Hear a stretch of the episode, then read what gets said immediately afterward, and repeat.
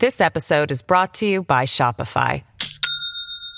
Do you have a point of sale system you can trust, or is it a real POS?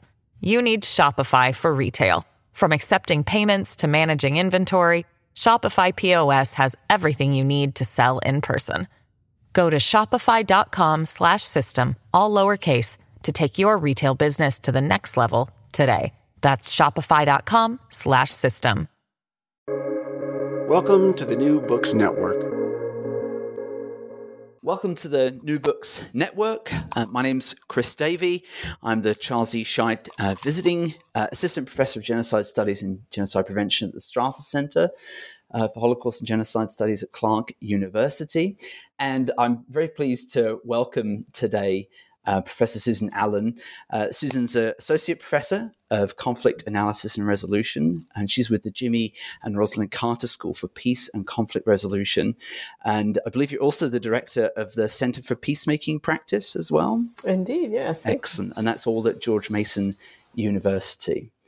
Uh, so, welcome, Susan. It's great to have you here. Thank you. Thank you. Appreciate the opportunity to talk. Very good. Uh, so, we're here today to talk about your recent book, uh, Interactive Peacemaking A People Centered Approach. Uh, and this is published this year by Routledge Studies in Peace and Conflict Resolution. Um, so, before we get talking about the book, it'd be helpful for our listen, listeners to know a little bit more about yourself. Uh, so, I wonder if you might introduce yourself, tell us a bit about your career, and importantly, why you chose to work in peace and conflict studies. Okay. Well, yeah, I grew up. Um, I grew up here in the United States, in the Washington D.C. area, and um, as a coming of age as a teenager in the 1980s, uh, the Cold War was was um, on everyone's mind, and um, there was a American girl, Samantha Smith, who wrote to Andropov and asked him why why is there this Cold War and Andropov invited Samantha Smith and her parents to visit the Soviet Union, and they toured the Soviet Union and they met lots of Soviet um, children. And and then later, um, uh, Samantha and her family were back in the United States, and she and her father died in a plane crash. And she uh, had been planning to come to a summer camp that I was going to be going to. Um, and her mother, in in you know, part of dealing with, you know, the grief of losing her husband and her daughter, she started a Samantha Smith Memorial Exchange that brought girls from the Soviet Union to that summer camp here in the U.S. And um, I was at that summer camp and met met these Soviet girls and and had this vision of you know Samantha's dream of why why do our countries need to be in a Cold War, and I thought, well um, what can I do? and so we were there with, I think it was, um, you know, 25 or so Soviet girls and 25 or so American girls um, uh, hanging out, you know, playing soccer and, you know, doing things you do at a summer camp. Um, and not doing a lot of talking because we didn't speak each other's languages. And I decided I better learn Russian. That, you know, how are we going to understand each other, other if we don't uh, don't speak each other's languages. So so that was the beginning of my sense of you know individuals can can do something to make a difference. And for me, I chose to study Russian in college. Um, and and that uh, you know even when the governments are uh, very hostile and and um, not a lot of communication happening in constructive ways at the government level, individuals can can have basic communication. Um, so so that's how I got started as a teenager, I guess. Hmm. Yeah, that's really interesting, and I, it, you know, the the people centered approach of the book really sort of speaks back through to those roots that you've just shared with us. That's quite quite fascinating. Um, okay, well, we're here to talk about the book, so perhaps in a few words, if you could just briefly give us some you know top level uh, description of what the book is about. Well, yeah, I've got it here in the subtitle of a people centered approach. You know, I take a look at, at the interactive peacemaking uh, processes, and we've had so much focus on processes and structures and and kind of models and frameworks of um, how to, to build interactive conflict resolution processes and, and how to do peacemaking um, and a lot of focus on kind of the big pictures of these processes and structures and, and, and big picture dynamics. And I wanted to put the people back in the picture.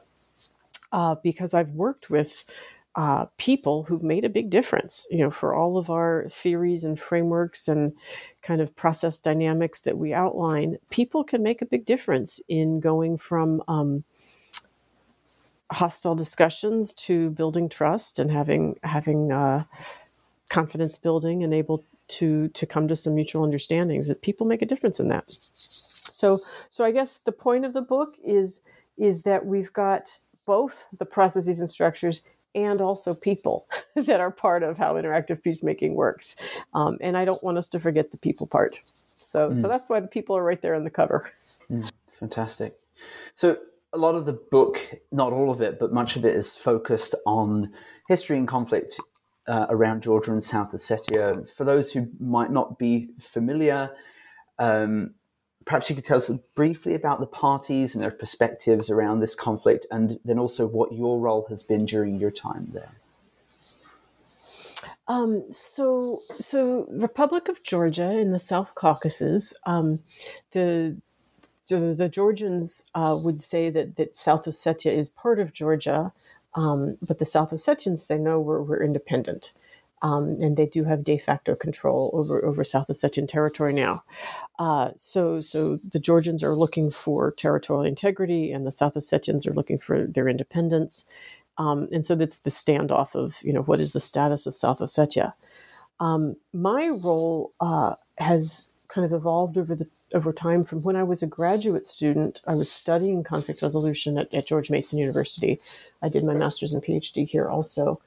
Um, when I was a grad student, I traveled with our then director of, of the conflict resolution program, Kevin Clements. We went to Tbilisi and to Sukhumi and looked at Georgian Abkhaz conflict and would it be possible to um, have some sort of a constructive um, conversation across that divide. Uh, that was in, in the 1990s. And so that's how I got in, got connected to that region and I just kept going back. so I went from being, you know, a student uh, assisting the director of the program um, to then later doing my dissertation research looking at Georgian Abkhaz and Georgian South Ossetian uh, peace processes. I also looked at Moldovan Transnistrian peace processes. Uh, and then from that role of being the, the doctoral student doing the dissertation, I um, I got involved really as a as a um, facilitator and convener as doing action evaluation on different conflict resolution processes in the region. And so I got very much involved as a practitioner too. So not just a scholar, but but a scholar practitioner. Um, and then I stayed involved. I had um, some years where I didn't travel to the region when I had young children, um, but have been going back and forth fairly regularly for 25 years now. Yeah, so I I wanted to explore that a little bit more with you. Your involvement here. Uh, you, described, you know, how you've sort of been going back and forth, and and your participation there. Uh, and in the book, it you know you really sort of bring out that individual level of relations and interactions. And you talk about how you worked with parties and peacemakers from all sides. I wonder if you might be able to reflect with us on what that experience or what these experiences have taught you, and how that level of in- engagement really influenced the book that you've written? Yeah, I think that um, I think you've really hit something there with that question um, because I I think I went there with um, kind of some theories in mind and some you know things I'd learned in grad school that that were going to you know guide me, and what I discovered was I needed to listen and learn from people who lived in that context what worked for them. Um, and so I think I came to kind of a balance of we need both the theories and the frameworks and the you know guidance from other contexts, and also the careful attention to this context too. Um, I think I, I remember an aha moment, which I actually do. I think uh, I included this in the book, uh, just you know a couple sentences on it. But for me, it was this aha moment of um, I had been taught that you never want a meeting to go on and on and on and on and on without giving people a break, and that you know if you're sitting for more than two hours, it's really time to have you know even a five minute stretch break. You know, let people go to the bathroom and come back and and so Paula Garb had, had deep relationships with Georgians and Abkhaz. She she had studied the Abkhaz for her own dissertation, um, and had really you know in depth knowledge of that context and the culture. And she said to me, Look, we're going to be at this meeting um, that I'm convening. Susan, you're the one who's got this training in how to run these kinds of dialogues, um, how to facilitate. Can you, you know, give me some hints along the way, point things out? And so I thought, well, gee, you know, what do I know to offer her? But man, when we got on and we kept talking and talking, and it had been three hours and we still weren't taking a break, and they were pushing lunch till later and still talking, and everyone's sitting in this small, stuffy room, I passed her a note and said, maybe we should take a break now. And she kind of looked at it and looked at me like a puzzled look and then went back to the conversation. And they talked some more. And then I was like, wait a minute, we really need a break because I actually do have to go to the bathroom. so I passed her another note. And she, you know, paused the conversation enough that I could get up and leave leave the room, and no one else wanted to. Um, and uh, later at lunch, you know, which we ended up having very late, she she said, "Gee, that was such an incredible conversation. Why did you want to take a break?" Um, and and it came to, that was my aha moment that you know even though I had in my head that you never want to make people sit for more than two hours or so at a time. Um, there are occasions where you do. And for these folks, this was a really big conversation they were having um, at the first of its kind since the war. And they were not going to get up for a cigarette break, even the, you know, the, the seasoned smokers. It was just everyone was really focused on that conversation. Um, so if I'd been listening more uh, to, you know, what they were going through, the participants and what they wanted, um, I would have understood that in general, we don't want to sit for too long in one place without taking a stretch break. But in this occasion, where there's highly animated uh, engagement, um, it seemed uh, really um, intrusive to suggest a break. So, so that's that's a, just a, a, little anecdote that was part of my learning and there were lots of aha moments along the way to realize that you know yes there's real value in the guidance that comes from studying lots of contexts and there's also value in knowing this particular context and this particular unique meeting where people didn't want to break. So it's it's these kinds of interactions and that kind of really pushed you to sort of reach for this level of understanding that right we have all this theory but then what about these people and the relationships and the lives that they lead? Yeah, yeah. Yeah. And then also to to get to know people you know we do have you know there were breaks in the in the dialogues and not always the formal discussion. And so you know over meals or or in the evening um, or taking a stretch break walking around outside um, having informal conversation and getting to know folks who are really taking risks to come to these sorts of dialogues and are um, making a choice. I realized it's not everybody who can do that. Um, and I became really interested in the stories of what brought people to do this and you know how could more people be encouraged and supported to do it um, but also just let's pause and acknowledge the remarkable people who take risks um, to build peace in their own communities Hmm. So this is a, a, good segue to our, the, the next question I was going to ask you um, to really sort of cut to the, the core contribution of the book, right? So what does this idea of people-centered peacemaking mean and how might it differ from other models that are out there? Yeah, that's a great question because, you know, I do acknowledge quite a few other models in the book. Um, and, you know, I have great respect for interactive conflict resolution models of all sorts. Um, and I think what what this interact what, what this people centered approach takes is it brings a layer of the people focus to each of those other models.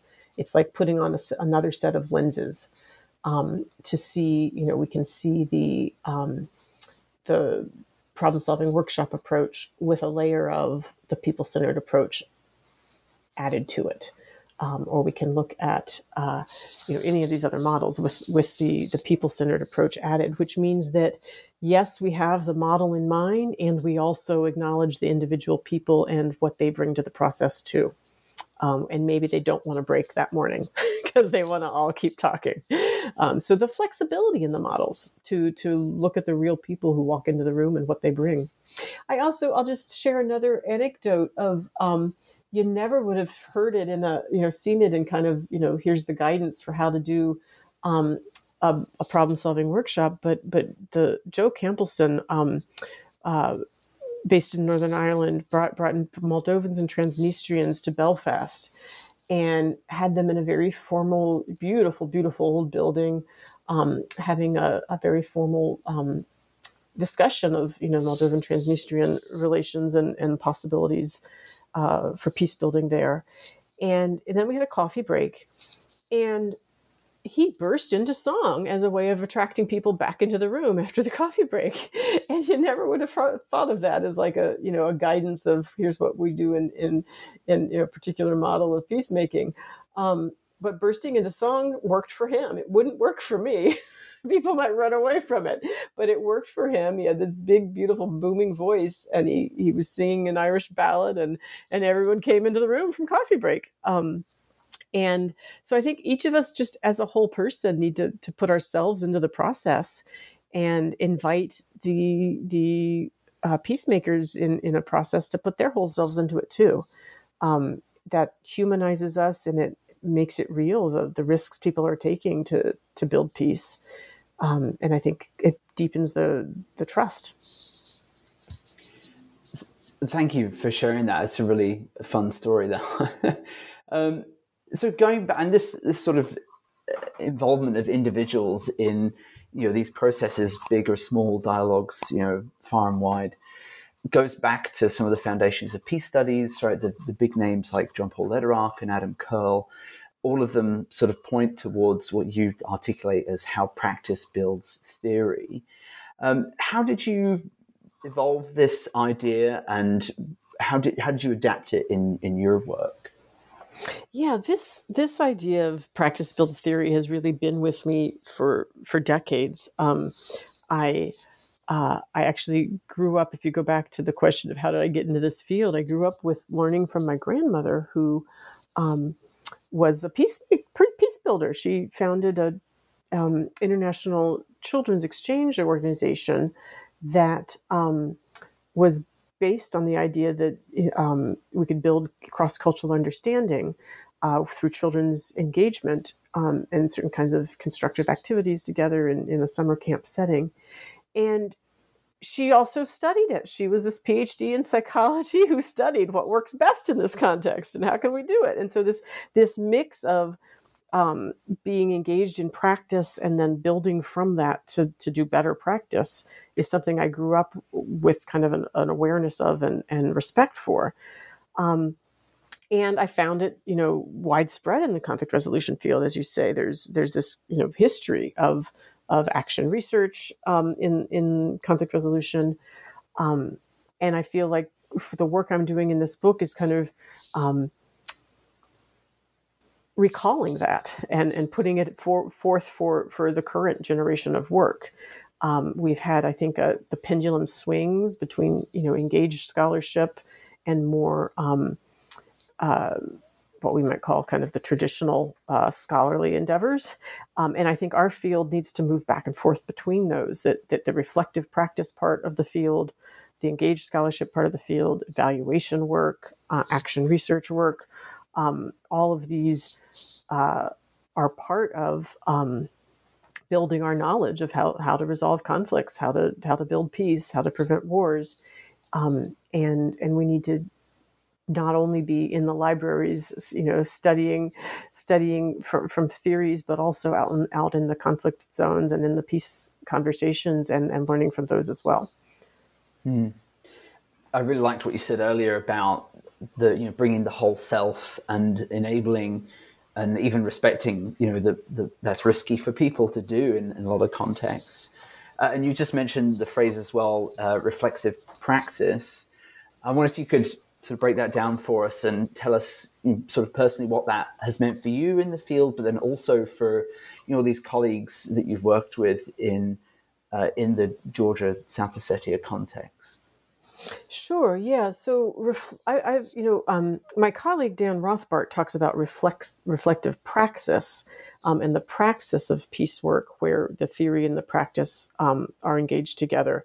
I've focused as a kind of more of as a practitioner. I've talked about it as reflective practice. Um, which is the, the phrase I, I use as one of my, my headings in the book, though I acknowledge Dan's work on, on the reflective praxis piece too. But for me, the reflective practice is as we're practicing conflict resolution. You know, as Georgians and South Ossetians and I are sitting around one evening after a day of dialogue and looking at what's on our agenda for the next day and how do we want to, um, you know, plan for future work together and what would be constructive, we're reflecting. We're reflecting on what's happened that day, what's happened over the previous months, what's possible for the future.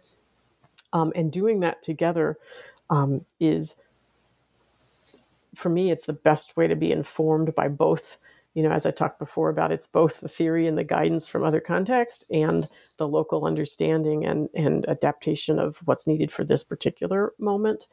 Um, and that reflective practice allows both of those to come together.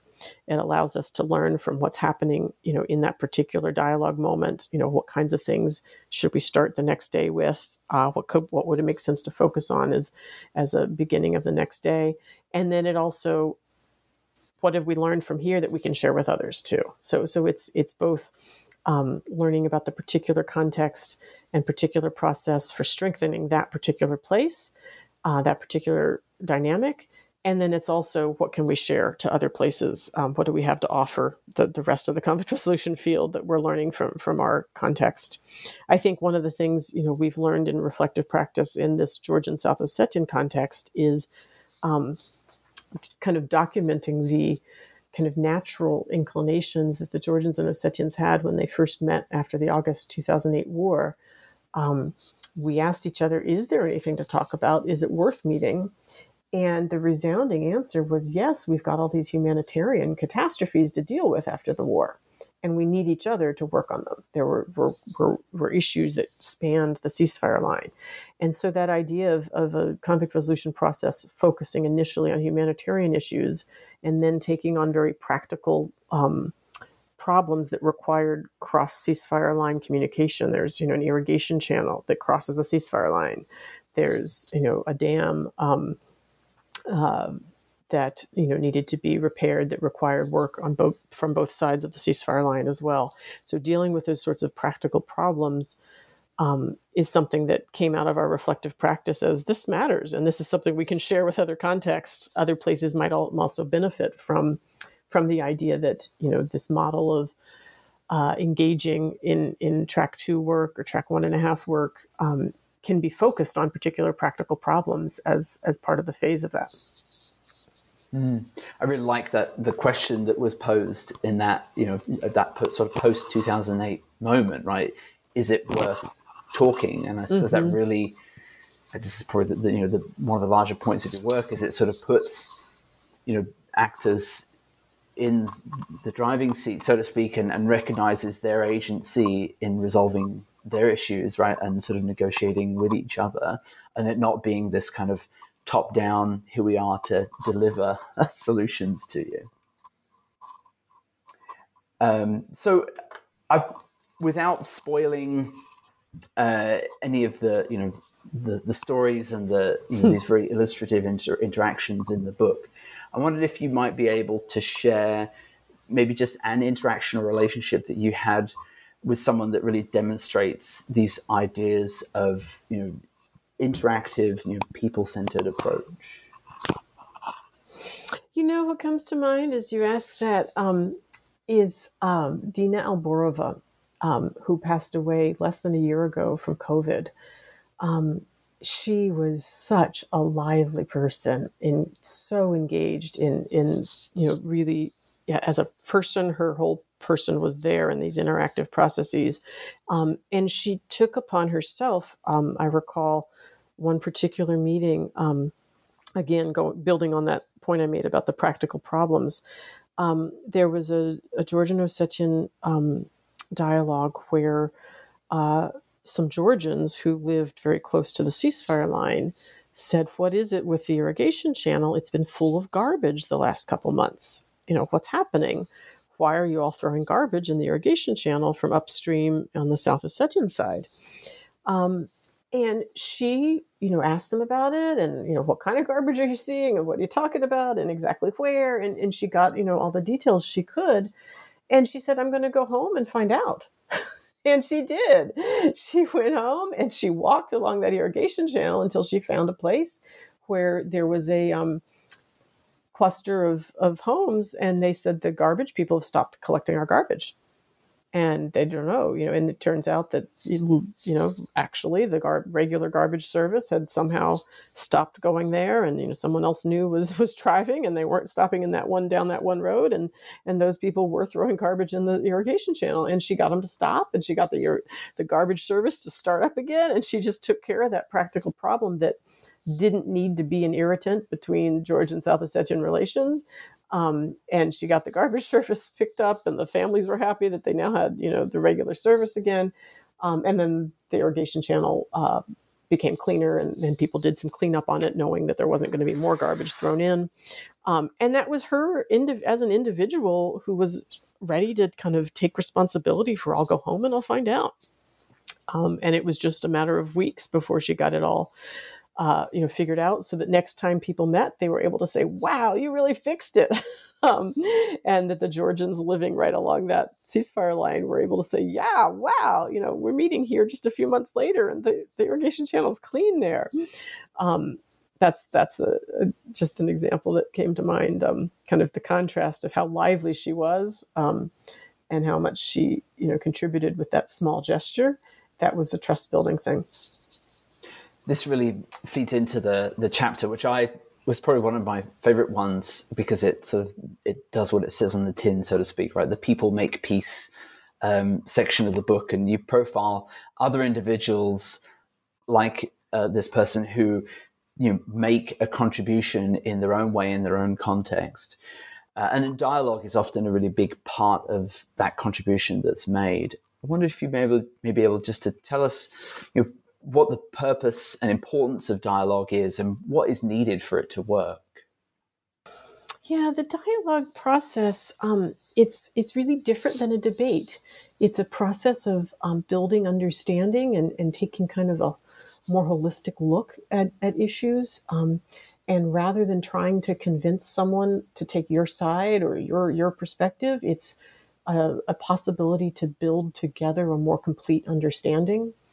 Um, and this group really developed a, a dialogue um, culture based on having to work initially on some of these humanitarian issues that required information from both sides of the ceasefire line. You know, if you're going to work on an irrigation channel that crosses back and forth, you need people on both sides to, to work on it and to, to the water flows and, and the, the understanding needs to be developed from both sides. So they developed this culture of dialogue and this idea that no one person has the whole story. Um, and that really influenced the ability to talk about you know some tricky issues uh, from a perspective of maybe we all have something to learn here an example that comes to mind um, that i think is part of that chapter is um, i mentioned merab chigoyev um, who was at the time you know one of the uh, officials from the South Ossetian side and was part of the um, what had been the, the, what was called the incident prevention response mechanism, a fancy name for basically meeting every month along the ceasefire line to deal with local issues. And that was the idea was you know not let anything local get out of hand and nothing restart the war. And we met at one meeting when um, that process had been closed down. The South Ossetians had had an objection to some political stuff happening, and and was this too much of a you know NATO corner close kind of process? And they had objected to participating, and they said no, we can't can't do that anymore. And so the process hadn't met for a few months, and um, we had a dialogue around well okay they're not participating but what can we do to make sure the war doesn't start again you know if you know someone's hunting and they shoot and then that someone else thinks that's the war starting again and they shoot back you know what can we do to stop this from happening? Um, any local issues happening across the ceasefire line we don't want to escalate. And so we had a dialogue about you know what does it mean to have the ceasefire line there? And people are living their lives on both different sides of it and and things will happen that could escalate you know what are the ways to deal with those problems um, and we spent a few hours looking at well, what would be different mechanisms that could be created to to deal with uh, any potential issues. Um, and in the end, Merab Chigoyev said, "You know, we've talked and talked about everything, but I think I'll go home and and I think you'll see the incident prevention response mechanism start up again."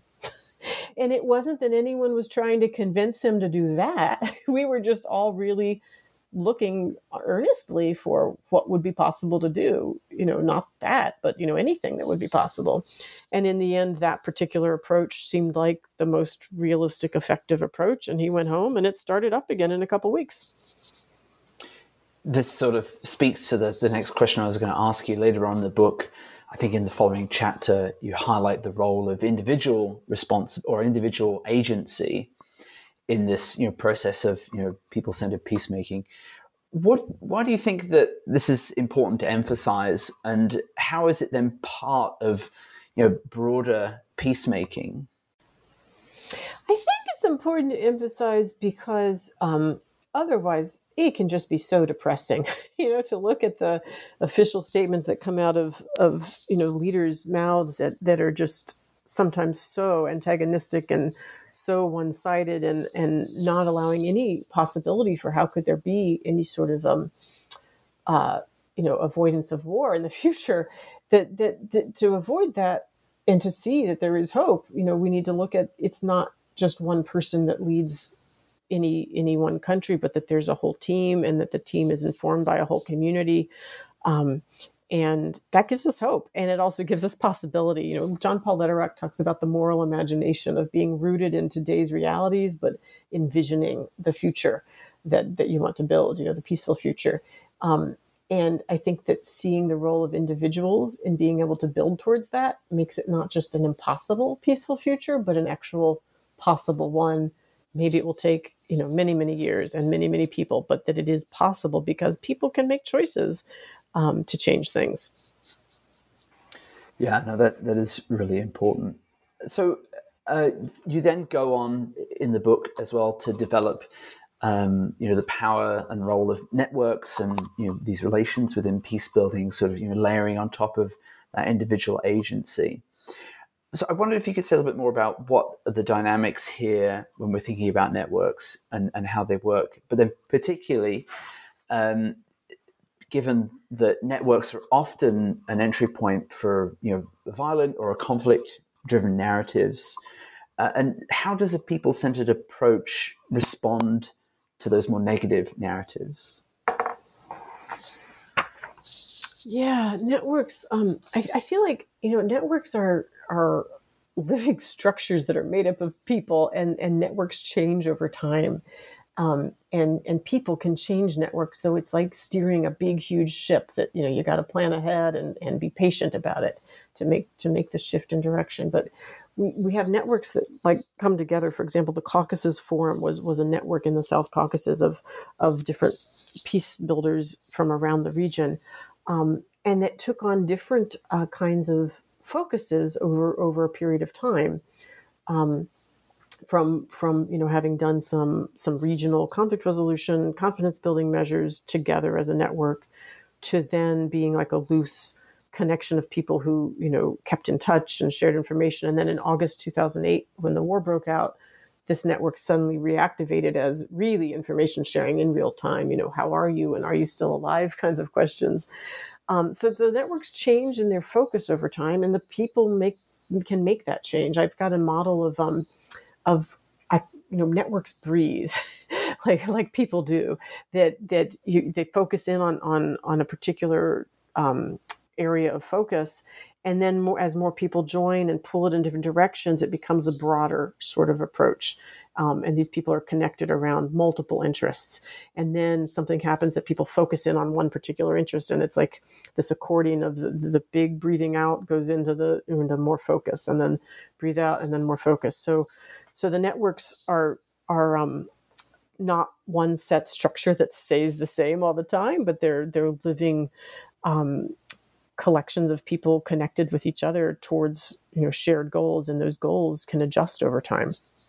Uh, and that's where people can make a difference in in shaping the work of the networks. So it's it's both and it's both the, the collective and the individual um, that that shapes you know the directions. And, and so your question about um, narratives narratives can take hold in a network and, and really propagate um, broadly, and so can new ones. You know, if we want to complexify the narrative, destabilize a narrative that, that's not constructive, um, that can happen through a network.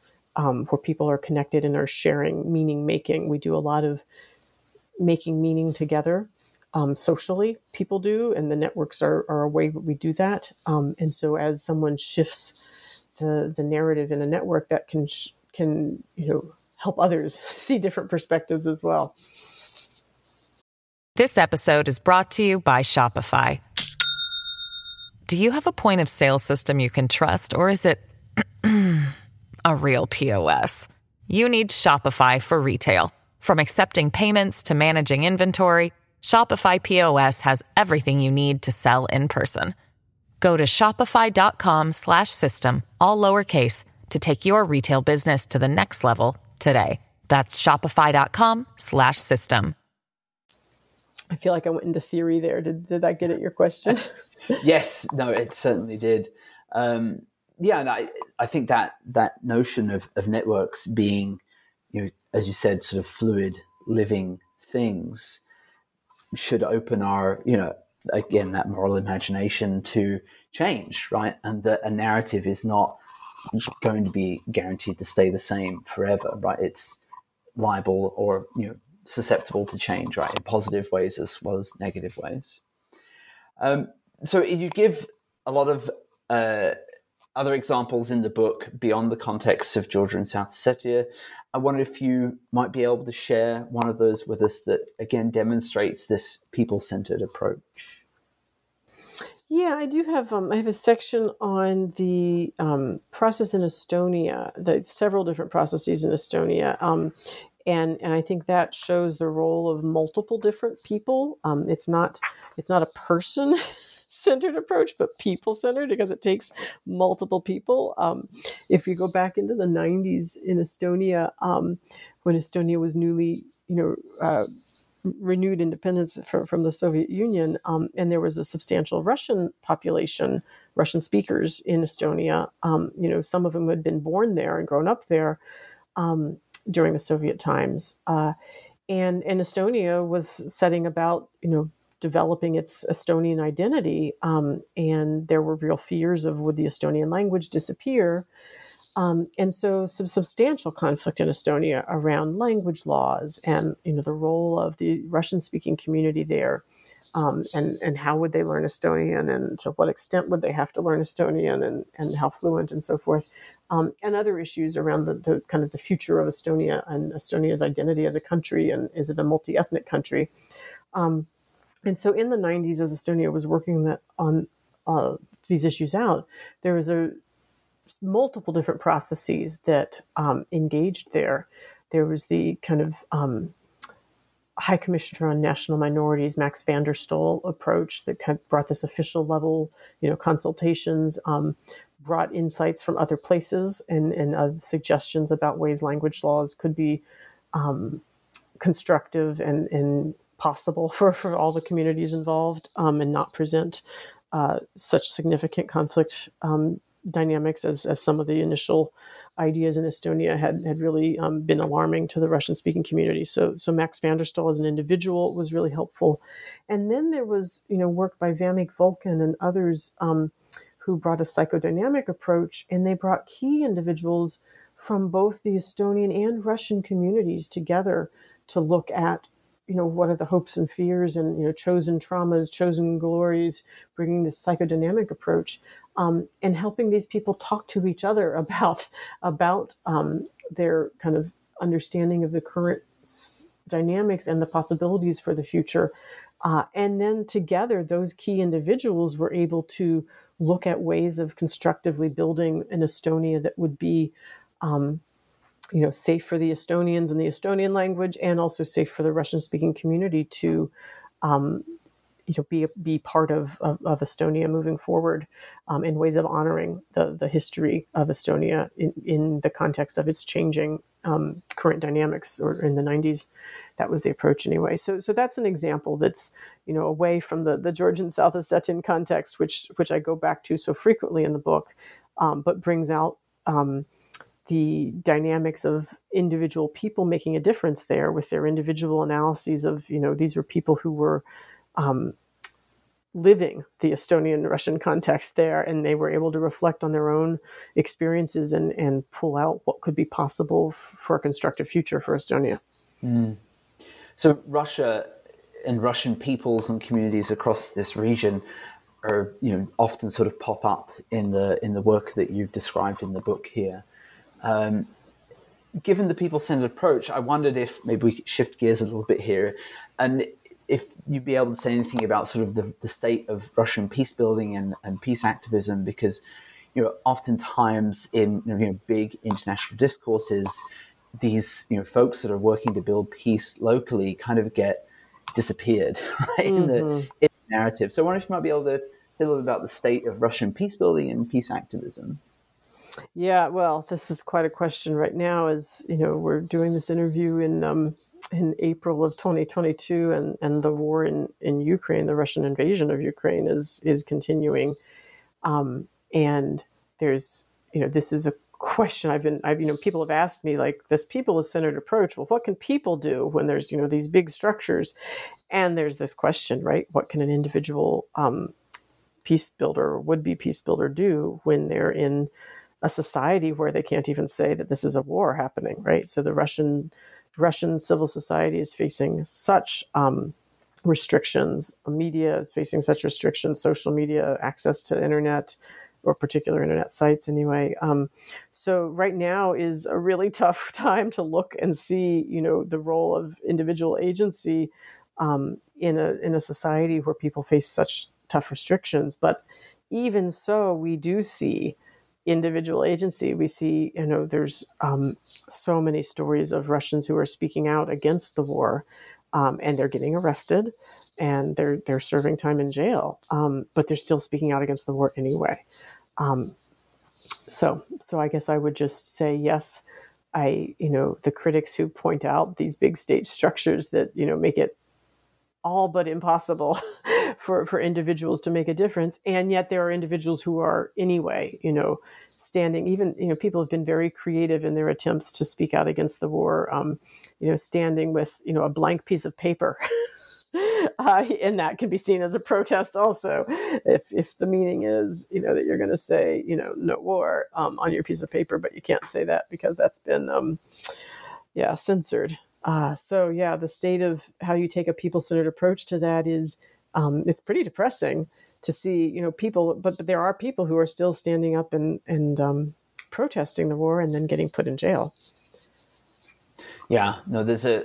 I mean, there are demanding images that sort of you know came and went in you know international news media of you know protests in in Russia, but it's important not to forget, right, that there's you know dynamics and agencies on on all sides. Um, so, just to develop that a little bit more and to think about the Ukrainian context as, as much as you you feel you're able to, uh, how transportable has this model of you know, you know people centered uh, or pers- people centered peace building been in Ukraine, given that you know what's happening now is not the only time, right? We've had you know a, a good few decades of of difficulty and trouble in the country. So I, I guess what I'm asking is uh, how how usable or how has this model been used prior to the current crisis, and how might it then be applicable in the future or the near future, hopefully? Yeah, I am. Um, I think that you know at the current moment where there's such a crisis and you know missiles flying and, and shots ringing out and people dying, um, hiding in basements and, and so forth. I think this is not the time for let's have a dialogue and imagine the peaceful future um, because people are really you know just in a life or death situation of how can i hide from from from the bombs or how can i escape and, and not not be there um, but i do believe that this war will end and the fighting the, the you know the military action the the, the missiles and the bombs and, and so forth will stop. Um, and at that point what gives me hope is that there was such a strong ukrainian russian um, community of, of peace builders that were already working before um, before the, the recent fighting. And there were people who'd been bridging across the Ukrainian Russian divide in you know, in eastern Ukraine um, for years, uh, and they had built a really strong civil society network um, that was building understanding.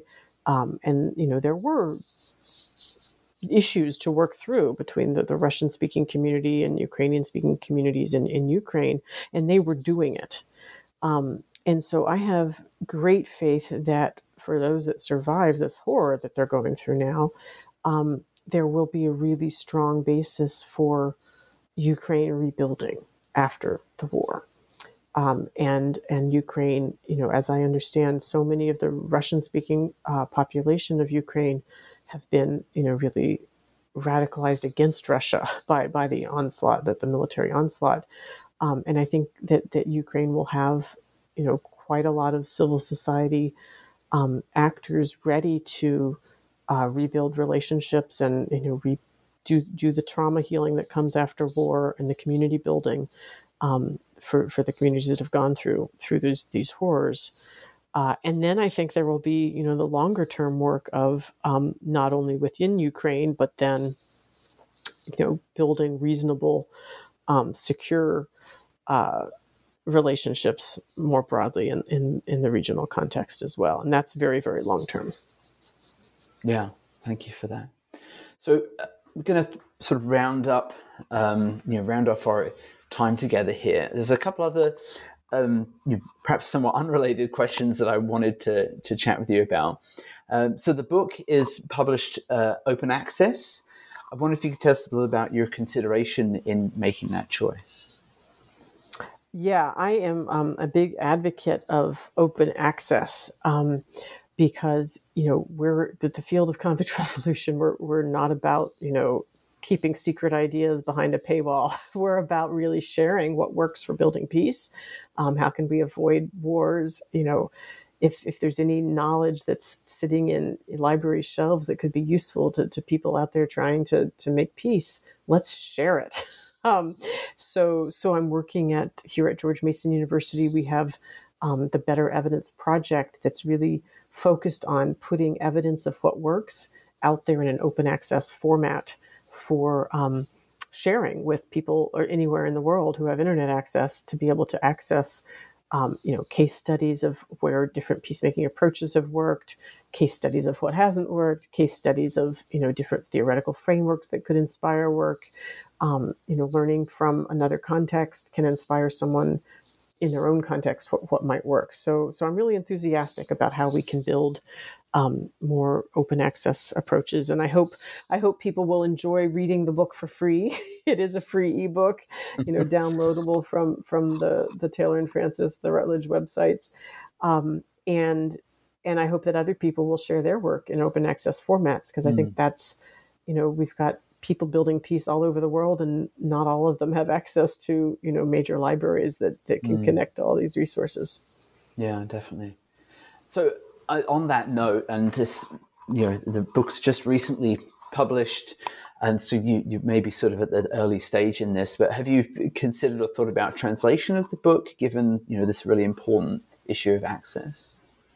Yes, I um, am very excited to work towards translation of the book. Um, I asked the publisher if I could keep um, Russian and Georgian and South Ossetian or an, Ossetian language rights to the book. Um, and then let me have Ossetian and Georgian rights, but the Russian ones they kept. Um, but I, I, you know, am hopeful that the publisher will will move towards a Russian language version, and I'm actively exploring um, possibilities of a Georgian and possibly even Ossetian language versions too. Excellent. Well, that's that's really exciting. Uh, so yeah, no, I feel I like this wanted... this book came from you know the experience of Georgians and Ossetians, and they need mm. to have it in their own languages too. Mm. So I, I, wondered, you know, now that this book sort of in in some ways sort of sits at the top of this sort of wealth of experience and these relationships and um, you know observations that you've you've gathered over time. I wondered given you now at this point, what are the future steps for this project? Is it more sort of contingent on your ongoing relationships, or do you have anything else planned for this kind of work that you're doing? I. Um, well, I think that this is a sensitive time for the Georgian Ossetian relationship because of the dynamics with Russia and Ukraine. Um, from the Georgian perspective, there's a, a fear of, you know, are we next? Excuse me, sorry. Um, so, so from the Georgian perspective, there's a fear of, you know, are we next? Is is Russia going to invade Georgia more? Um, and from the Ossetian perspective, there's a fear of is Georgia going to try to take Ossetia back, South Ossetia back during this period of um, uh, Russia's military is busy in Ukraine. So, so there's fears on both sides and heightened tensions on both sides, and so now is a time to keep communication open, um, which is something I'm trying to support, uh, just in informal channels of keeping communication open.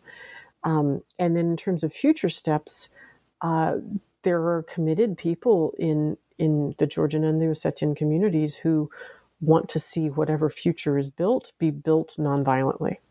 And so whatever you know transitions from the current arrangements would be taken nonviolently um, is something that people are committed to, to really encouraging. So I want to support support them however I can. Mm. Excellent. I wondered if there are any other projects or anything else that you're working on that you'd like to share with us before we finish up. Mm, well, you know, it's exciting to have a book done and to have a little space to think about what's next. Um, and the Better Evidence Project and open access resources is something I'm really passionate about. Um, we're building an, an evidence to action program here here at the Carter School um, at George Mason, where practitioners and theorists and you know we bring evidence to encourage to in, in, you know, inform practice, and we bring practice to inform the, the, the building of more evidence, and that kind of cycle of um, learning from each other and putting things into action, and then learning more from that so I'm excited about that. Um, and I'm also getting really interested in, you know, I've got one chapter in this book that's about practice builds theory. I'm really interested in methodology in our field and how can we learn more how to do better at peace work because it's i feel like that's a moral imperative to do the best we can um, yeah to avoid the horrors of war and and to build just relationships um, peaceful future we need to know how to do that and that means we need to learn how to learn so i'm excited more about some methodological innovations particularly around the, the practice builds theory approach mm. Oh that's fantastic uh, so you mentioned at, George Mason that there there's a collection that's sort of being assembled. Is that accessible to folks through the website now? Or? Yeah, yeah, actually okay. it is. We've got the Better Evidence Project, and I can Better tell Evidence you Project, the, right? So perhaps I can get Project. a I'll link give you the from link you, to and it. we can yeah. share that on the Yeah. on the site here. Um, It's so bep.carterschool.gmu.edu. That's it. the last question I was going to ask you was often, you know, here at New Books Network, we ask if there are any any media, so any books, films, or even plays that have influenced you that you might recommend to our listeners. Wow. Okay, that's great. I am. Um, I'm reading now. My colleague Marc Gopin has a book on compassionate reasoning, changing the mind to change the world. It's it's also just out this year, Oxford University Press. Um, and I find that he does a lot of that practice builds theory. He's learning by doing, and I appreciate that in in that book that I'm reading now. Um, I also go back to John Paul Lederach's uh, book, The Moral Imagination, um, and others of his work, but that one in particular brings a lot of the learning by doing. You know, he, he reflects on his experience and shares insights from that experience. Um, so yeah, those would be two I would mention: one from from years ago and one from Yeah. from this year. Excellent. Well, yeah. So I'm going to look up Marc's book now because that does sound fascinating. well, thank you so much for your time uh, again. Um, thank you, Susan, for being with us and your book that's out this year that's available open access as interactive peacemaking, a people centered approach. Thanks again, and um, we'll leave it there. Thank you so much, Chris. Great talking with you.